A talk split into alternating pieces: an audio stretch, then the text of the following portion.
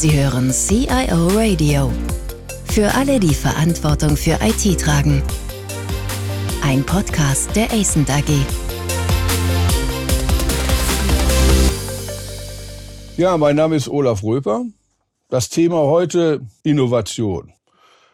Alle möglichen reden über Innovation. Gerade CIOs mögen den Begriff Innovation, aber auch alle anderen Führungskräfte. Warum? Naja, man hat die Bedeutung von Innovation für die Nachhaltigkeit der Entwicklung eines Geschäftes erkannt. Leider bleibt es häufig bei dieser Erkenntnis. Und woran liegt das? Zerrieben im Tagesgeschäft? Das Fehlen von Fähigkeiten, Tools, Methoden? Oder schlicht die Abwesenheit von Kreativität? Manchmal hat man auch den Eindruck, dass Innovation so als Botschaft getragen wird, nach innen und nach außen, dass man ja modern sei. Aber wie geht Innovation tatsächlich? Wie wird ein Unternehmen innovativ? Mir ist vor einiger Zeit ein Buch in die Hand gefallen von Jean-Philippe Hackmann. Hört auf, Innovationstheater zu spielen. Mit dem Untertitel Wie etablierte Unternehmen wirklich radikal innovativ werden. Radikal innovativ. Der Autor ist heute mein Gast, den ich erstmal hiermit recht herzlich begrüße. Jean-Philippe Hagmann. Er hat studiert Maschinenbau und Industriedesign. Das finde ich schon mal eine hochinteressante Kombination. Im Übrigen ist er, habe ich gelesen, Jean-Philippe Schweizer und Brasilianer. Es scheint also die Kombination und der Widerstreit von Kulturen und von Meinungen und von Einstellungen scheint dich offensichtlich besonders nach vorne zu bringen. Jean-Philippe hat Erfahrung aus mehr als 100 Innovationsprojekten, mehr als zehn Jahre als Innovator tätig, heute Redner, Autor, Dozent und er betreibt die Agentur für radikale Innovation in der Schweiz. Nochmal herzlich willkommen, Jean-Philippe. Ja, hallo Olaf. Freue mich sehr auf das Gespräch. Ja, dieses Buch hört auf, Innovationstheater zu spielen. Was ist das? Ist das jetzt so ein Rezeptbuch? Ich kaufe es und dann habe ich Innovation völlig im Griff. Und wenn du die Frage beantwortest, dann beantworte doch bitte gleich auch noch die Frage, warum du in diesem Fall ausschließlich die weibliche Form gewählt hast. Sehr gerne. Also es ist auf keinen Fall ein Rezeptbuch. Obwohl natürlich im Untertitel steht, wie etablierte Unternehmen radikal innovativ werden. Also es klingt nach einem How-to-Buch, aber das soll es nicht sein, denn ein Rezept ist genau das, was es bei Innovation nicht braucht, beziehungsweise was auf keinen Fall zum Ziel führt. Denn ein Rezept bedeutet ja, dass alle Umstände definiert sind und man dann Schritt eins, Schritt zwei, Schritt drei macht und es auch unabhängig davon ist, wo man startet. Und das ist ja bei der Innovation oder auch bei ganz anderen Themen nicht der Fall. Also jedes Unternehmen startet bei einem anderen Zeitpunkt, an einer anderen Phase. Und es ist natürlich ein komplexes Gebilde, also es ist ein komplexes System, die Rahmenbedingungen sind anders, das heißt, Innovation kann man nicht nach Rezept leben.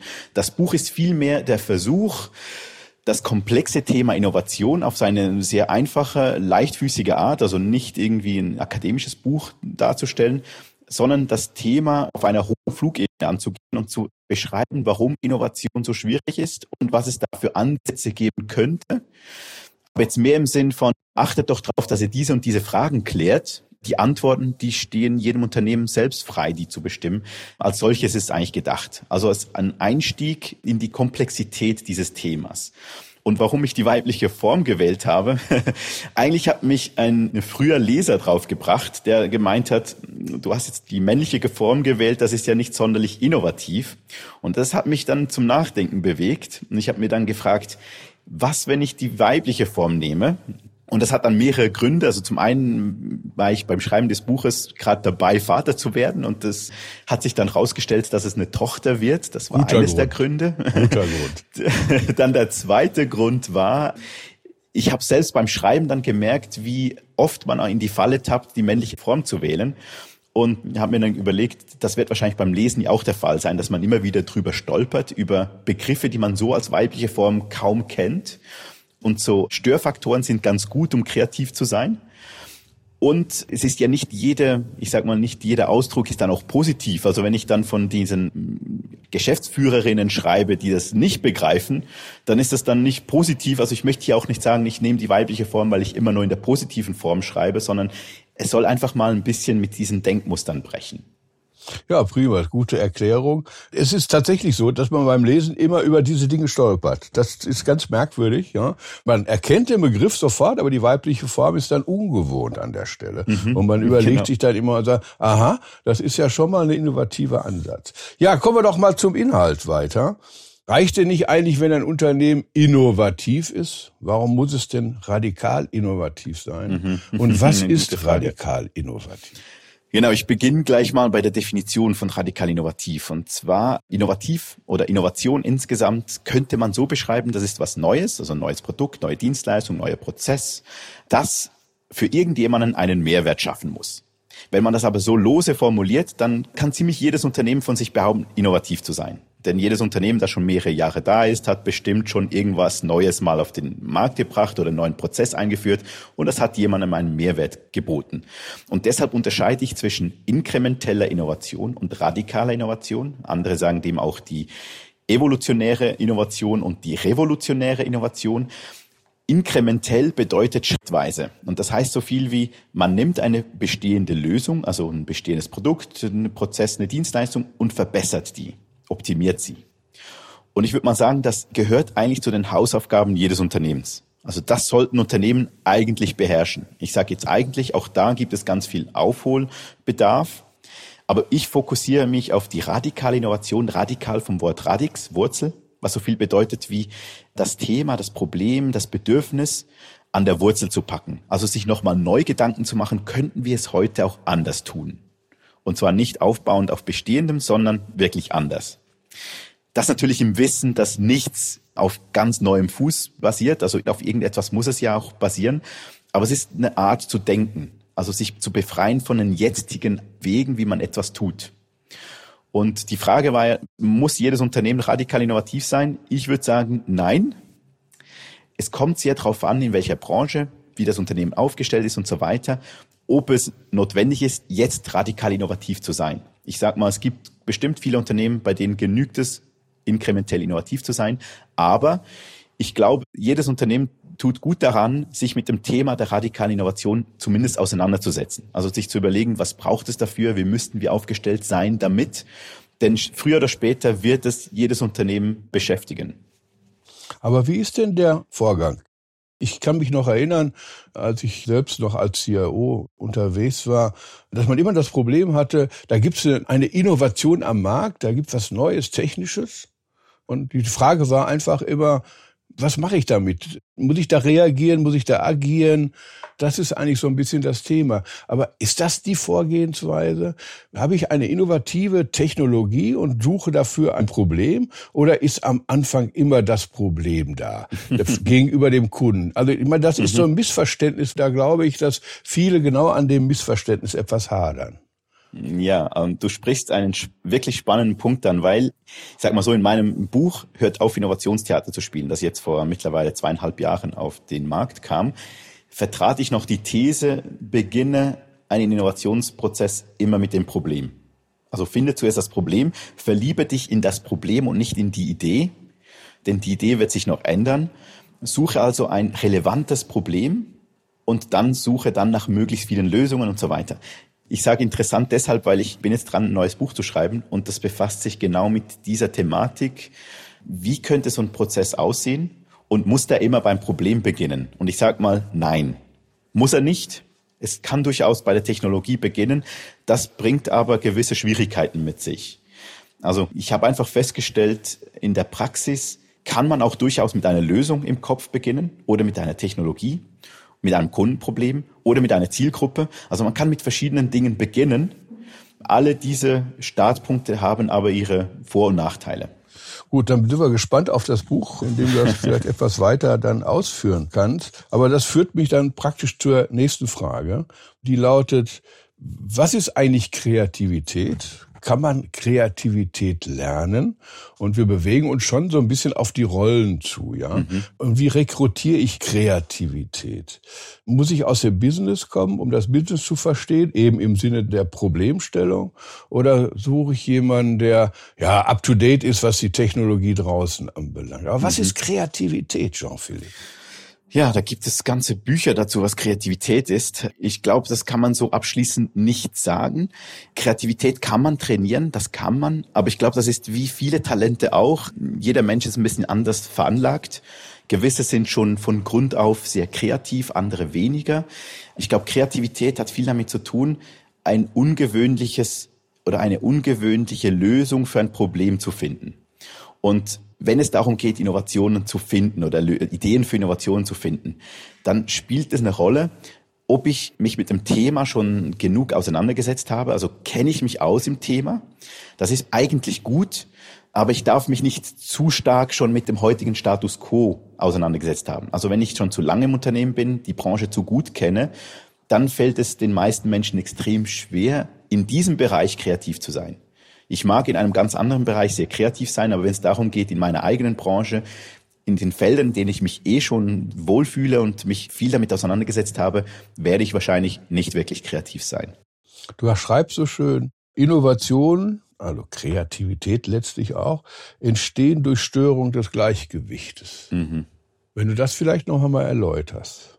Gerne ganz vereinfacht ausgedrückt könnte man sagen, wir funktionieren auch wie ein Algorithmus. Es kommt ein Input rein und der Algorithmus läuft und dann kommt ein Output raus.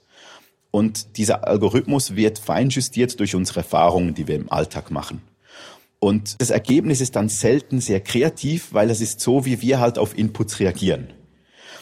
Nun braucht es eigentlich einen Störfaktor, irgendwas, was meinen Algorithmus ein bisschen durcheinander bringt, damit der Output kreativ ist. Und dieser Störfaktor, der kann ganz unterschiedliches sein. Das hat viel mit dieser Komfortzone zu tun. Also mich aus der Komfortzone rauszunehmen, Dinge zu tun, die ich mir nicht gewohnt bin, mit Leuten zusammen das zu tun, mit denen ich nicht gewohnt bin, zusammenzuarbeiten. Es können auch ganz kleine Störfaktoren sein, aber wenn ich was anderes tue, also wenn ich zum Beispiel ein Buch nehme und das auf dem Kopf lese, dann geht es einen Moment, bis ich das wirklich fließend lesen kann. Aber ich werde es dann schaffen. Aber ich werde das Buch wahrscheinlich ganz anders dann aufnehmen. Also zum Teil braucht es nur ganz kleine Dinge und ich werde kreativ. Also es ist eine Störung dieses Algorithmus, wenn man so möchte.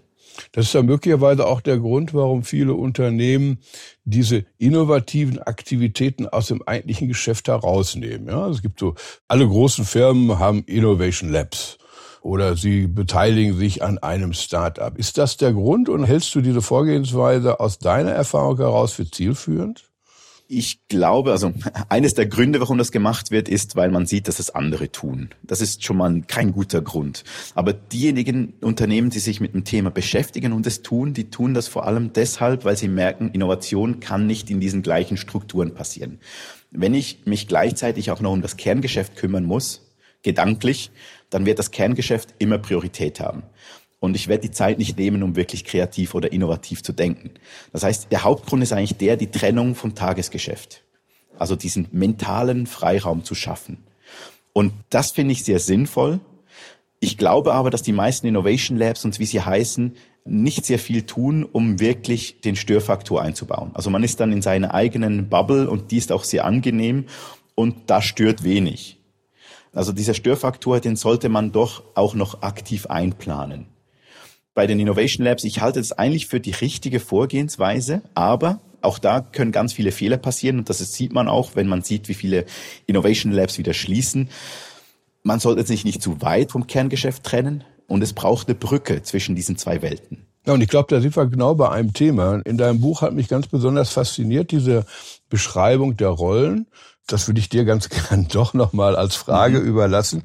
Aber diese Brückenfunktion, also zwischen der Kreativität und der realen Umsetzung, das hat mich schon fasziniert. Jeder, der sich damit mal beschäftigt hat, weiß, dass da ein Bindeglied fehlt. Die einen tun was und die anderen müssen es operativ umsetzen. Und mhm. es gibt dann auch immer mental irgendwelche Spannungen zwischen den Gruppen. Mhm. Wenn du so freundlich wärst, vielleicht die Idee deiner Rollen und Aufgaben mhm. uns nochmal näher zu bringen, weil ich glaube, das ist eine Kern Kernaussage. Sehr gerne. Also ich beginne doch gleich mal bei den Brückenbauerinnen, wie ich sie nenne, nenne im Buch. Also das Thema des Brückenbaus. Wir haben also zwei Welten. Eine Welt, die sich mit dem Kerngeschäft auseinandersetzt und die andere Welt, die den mentalen Freiraum hat, um wirklich Neues zu finden. Also fast schon die Entdecker. Nun ist es aber so, dass, wie du es ja auch schön gesagt hast, eine Innovation startet und endet meistens nicht in diesem gleichen Konstrukt. Also das ist so ein Irrglaube, dass die Innovation bis zum Schluss dann in diesem Innovation Lab und in diesem Innovationsteam zu Ende gebracht wird. Irgendwann macht es Sinn, das zurück ins Unternehmen zu nehmen. Und dieser Übergang, da braucht es eine Brücke. Und diese Brücke muss eigentlich von Anfang an eingeplant sein, weil sonst beginnt dieses Not Invented Here Syndrom. Also das ist ja nicht unser Thema. Man findet vor allem die Schwachstellen und nicht die Vorteile. Es gibt Spannungen, schon alleine die Verantwortung. Also wer verantwortet deinen Misserfolg? Sind es diejenigen, die quasi die Idee kreiert haben oder sind es die, die es umgesetzt haben? Und da gibt es auch ganz viele andere Spannungen. Also die einen, die kosten erstmal Geld, die anderen, die sollen das Geld reinbringen. Die einen, die fühlen sich wohl in der Unsicherheit und im Neuen. Die anderen, die brauchen Sicherheit und Strukturen etc. Also da gibt es ganz viele Spannungen und da braucht es also irgendwie ein Bindeglied zwischen diesen Welten. Und dieses Bindeglied sollte eigentlich von Anfang an da sein. Das sollten Personen sein, die sich in beiden Welten wohlfühlen. Damit nicht dieses In-Group, Out-Group-Denken dann stattfindet. Ah, wir sind die Guten, die anderen sind die Bösen. Ist eine ganz entscheidende Rolle, die ich selten sehe. Und wenn wir bei den Rollen sind, dieses häufige Missverständnis, wir brauchen ja einfach einen kreativen oder ein paar kreative Leute und dann funktioniert Innovation. Dem ist nicht so. Also man braucht auf jeden Fall einen Rückhalt aus der Geschäftsleitung. Das Thema muss strategisch wichtig sein und da muss jemand dastehen gegen die internen Widerstände. Die werden kommen. Also interne Widerstände, das wird auf jeden Fall kommen. Ich nenne das im Buch den Sponsoren oder die Sponsorin. Und zwar nicht nur Geld, sondern vor allem auch den Rückhalt, die Unterstützung. Und dann braucht es eben die Kreativen, ich nenne das im Buch die Avantgardistinnen, das sind die, die sich gewohnt sind, mit Unsicherheit umzugehen und eben Neues experimentieren, also viele Experimente machen, Neuland finden. Die brauchen auch eine Person, die das Ganze irgendwie leitet, aber das ist eine Art von Führung, die eher ein Coaching oder ein Mentoring ist. Ich nenne das die Lead-Avantgardistin oder ich würde das jetzt neu auch den Visionär oder die Visionärin nennen.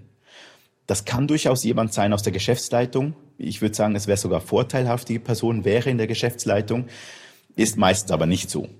Aber es wäre eigentlich vorteilhaft. Also die Person muss irgendwie auf Augenhöhe mit dem Sponsor und mit der Sponsorin kommunizieren müssen. Und ich empfehle bei diesen Kreativen, also bei den Kreativen, die im Team sind, dass die nicht von oder nicht ausschließlich von intern kommen, damit sie eben nicht diese Branchenblindheit oder diese Scheuklappen haben. Das führt aber dazu, dass die wahrscheinlich wichtige Informationen nicht haben also die sollen ja auch nicht das Rad neu erfinden und dann heißt es, da haben wir schon 10.000 Mal drüber nachgedacht. Da braucht es also noch die Expertinnen oder Experten. Ich nenne das die Know-how-Träger. Die haben eher eine Beratungsfunktion, die sind dann im Kerngeschäft angesiedelt und die fühlen sich aber auch als Teil des Teams, zumindest als Berater. Auf die kann man zugehen, wenn man eben Fachfragen hat, Branchenfragen hat etc. Und diese fünf Rollen dann bilden dann zusammen irgendwie dieses Konstrukt von Innovatoren oder Innovatorinnen die Innovatoren sind nicht per se nur die, die kreativ sind, sondern das ist ein Zusammenspiel von verschiedenen Rollen und Funktionen. Ja, hochinteressant, diese Rollenverteilung. Die Brückenbauerinnen, um in deinem Jargon zu bleiben, sind ja eigentlich letztlich dann die, die die Verantwortung tragen, dass es vernünftig funktioniert. Ja? Die stehen so zwischen den Stühlen oder sitzen zwischen den Stühlen. Mhm. Die müssen eigentlich beides abdecken. Die Brückenbauer müssten eigentlich eher von intern kommen, oder sehe ich das falsch? Ja, Und die genau, Kreativen genau. doch mehr von außen, weil genau. sonst hat man diesen Effekt, den du beschreibst. Richtig. Also die Brückenbauer zwingend von intern. Das sollen auch Leute sein, die, sag mal, wenn man so in diesen Persönlichkeitstypen spricht, dann eher die Socializer, beziehungsweise die, die eigentlich gut mit Menschen können, die auch gut vermitteln können, die ein Gespür dafür haben, die empathisch sind, wer jetzt welche Sorgen noch hat oder welche Themen noch nicht ausgesprochen sind. Gleichzeitig auch Leute, die sehr gut schon vernetzt sind intern. Und wie du schön sagst, die müssen in beiden Welten zu Hause sein. Es gibt ja diesen Begriff der Intrapreneure, also die internen UnternehmerInnen quasi. Das sind eigentlich so diese Typen von Menschen, die, ich sag mal, schon eine Weile lang im Unternehmen drin sind und dann das spannend finden, dass es so ein Innovationsteam gibt und dann sagen, ich möchte gern da Teil sein davon. Denen kann man sagen, ihr seid leider schon zu stark im Unternehmen drin, dass es, äh, dass ihr eigentlich dann genug kreativ sein könnt. Aber das sind genau die richtigen Leute, die diese Brücke bauen können, also die sich in beiden Welten irgendwo wohlfühlen. Nun hört sich das nach einer relativ komplexen Organisation an. Mhm. Ich glaube schon, dass ein DAX-Unternehmen oder auch ein großes Unternehmen hier durchaus diese Organisation aufsetzen kann. Zumal dazu gehört ja auch zeitlich als auch finanziell etwas längerer Atem. Aber wie mhm. sieht's denn bei den Mittelständlern aus? Die werden doch eine solche Organisation erstmal gar nicht hinbekommen. Also die haben eh schon Probleme mit dem vorhandenen Personal halbwegs das, was du als inkrementelle Innovation beschrieben mhm. hast, nach vorne zu bringen. Kann man das abgespeckter nutzen oder wie muss ich mir das vorstellen? Genau, das kann man abgespeckter nutzen. Es ist aber eine schwierige Frage. Also meine Kunden sind vor allem kleinere mittelständische Unternehmen.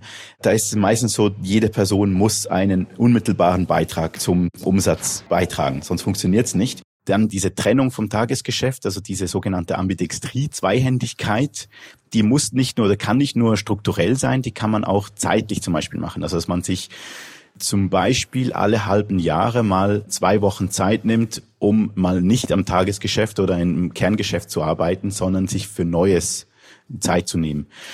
Da empfehle ich äh, allerdings größere Zeitblöcke zu nehmen, also eine Woche, zwei, drei und nicht äh, einzelne kleine Tage oder sogar Teile des Tages, weil da kommt man nicht wirklich rein in dieses neue Denken. Das hat seine Schwierigkeiten, aber es gibt andere Modelle. Man könnte sich zum Beispiel auch als mittelständisches Unternehmen mit anderen zwei Unternehmen zusammentun und sagen, lass uns doch gemeinsam ein solches Innovationsteam aufbauen. Und jeder gibt zum Beispiel eine Person dazu für eine gewisse Zeit. Und dann hat man schon ein Team von drei Personen, die sich um dieses Neue kümmern, also dieses Innovationsteam darstellen. Es ist ein bisschen mehr Kreativität gefragt. Allerdings, wenn ein mittelständisches Unternehmen sagt, wir möchten Innovation betreiben, radikale Innovation betreiben, dann ist viel mehr Momentum da. Dann passiert in der Regel viel mehr, als wenn ein großes Unternehmen sagt, wir möchten das. Dann ist es häufig ein Lippenbekenntnis oder in dieser Hierarchie stirbt es irgendwo und es wird dann zu einem Marketinginstrument. Ja, gut, ich glaube schon, dass mit ein bisschen Kreativität, wie du sagst, auch die Mittelständler in der Lage sein werden, Innovation so zu betreiben, wie du das mit deinem Rollenmodell vorschlägst. Wir glauben ja häufig immer, dass man nur die richtigen Prozesse, Methoden und Tools haben muss, um erfolgreich zu sein.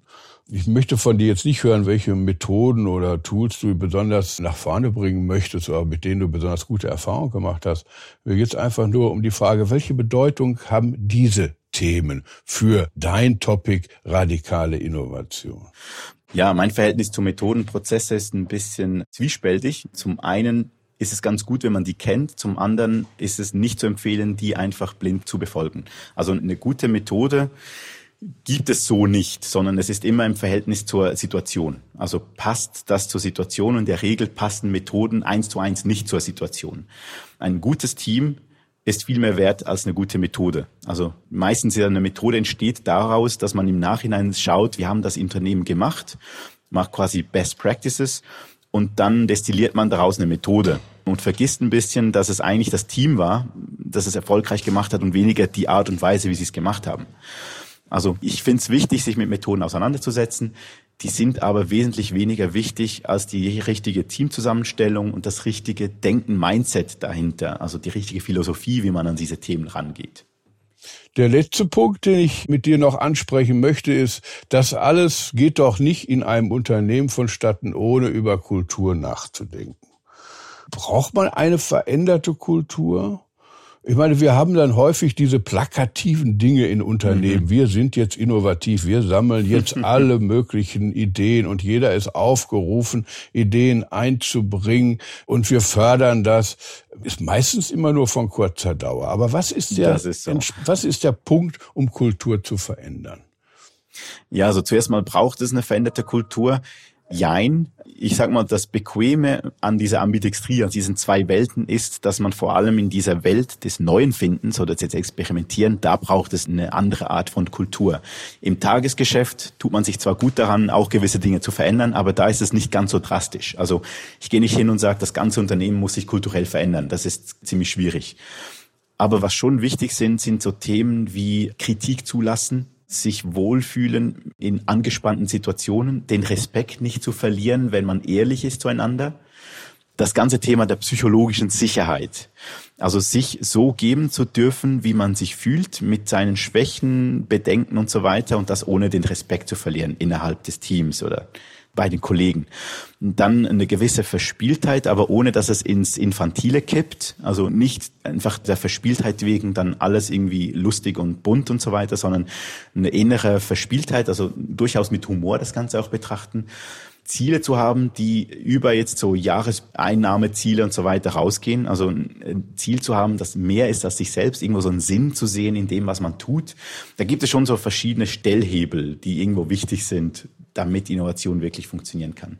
Auch der richtige Umgang mit Experimenten. Das Spannende bei diesen ganzen Dingen ist, all diese Themen, die ich jetzt angesprochen habe, die haben alle eine Kehrseite. Also Wer zum Beispiel mit Experimenten sich wohlfühlt, der muss auch zusehen, dass diese Experimente gut aufgebaut werden, damit man nicht alles experimentiert und alles hinterfragt, sondern das muss einen Grund geben. Dann eben diese psychologische Sicherheit klingt gut, aber das heißt auch, dass ich mich dran gewöhnen muss, ich auch kritisch hinterfragt werde. Man muss sich mit diesen negativen und diesen schwierigen Teilen muss man sich auch auseinandersetzen, wenn man an der Kultur arbeitet. Ja, Jean-Philippe, vielen herzlichen Dank für deine Zeit, dass wir über diese Themen sprechen konnten. Ich glaube, das ist auch für die Zuhörer sehr erhellend gewesen und weiterhin viel Erfolg an der Front und möglicherweise machen wir ja nochmal einen Podcast und gehen vielleicht nochmal ein bisschen tiefer in das Thema, wie man Kreativität fördert. Das scheint ein Kernpunkt zu sein. Sehr gerne. Ja, vielen Dank, Jean-Philippe. Ja, vielen Dank, Olaf. Hat mich sehr gefreut. Vielen Dank fürs Zuhören. Mehr Informationen zu diesem Podcast finden Sie unter cioradio.de.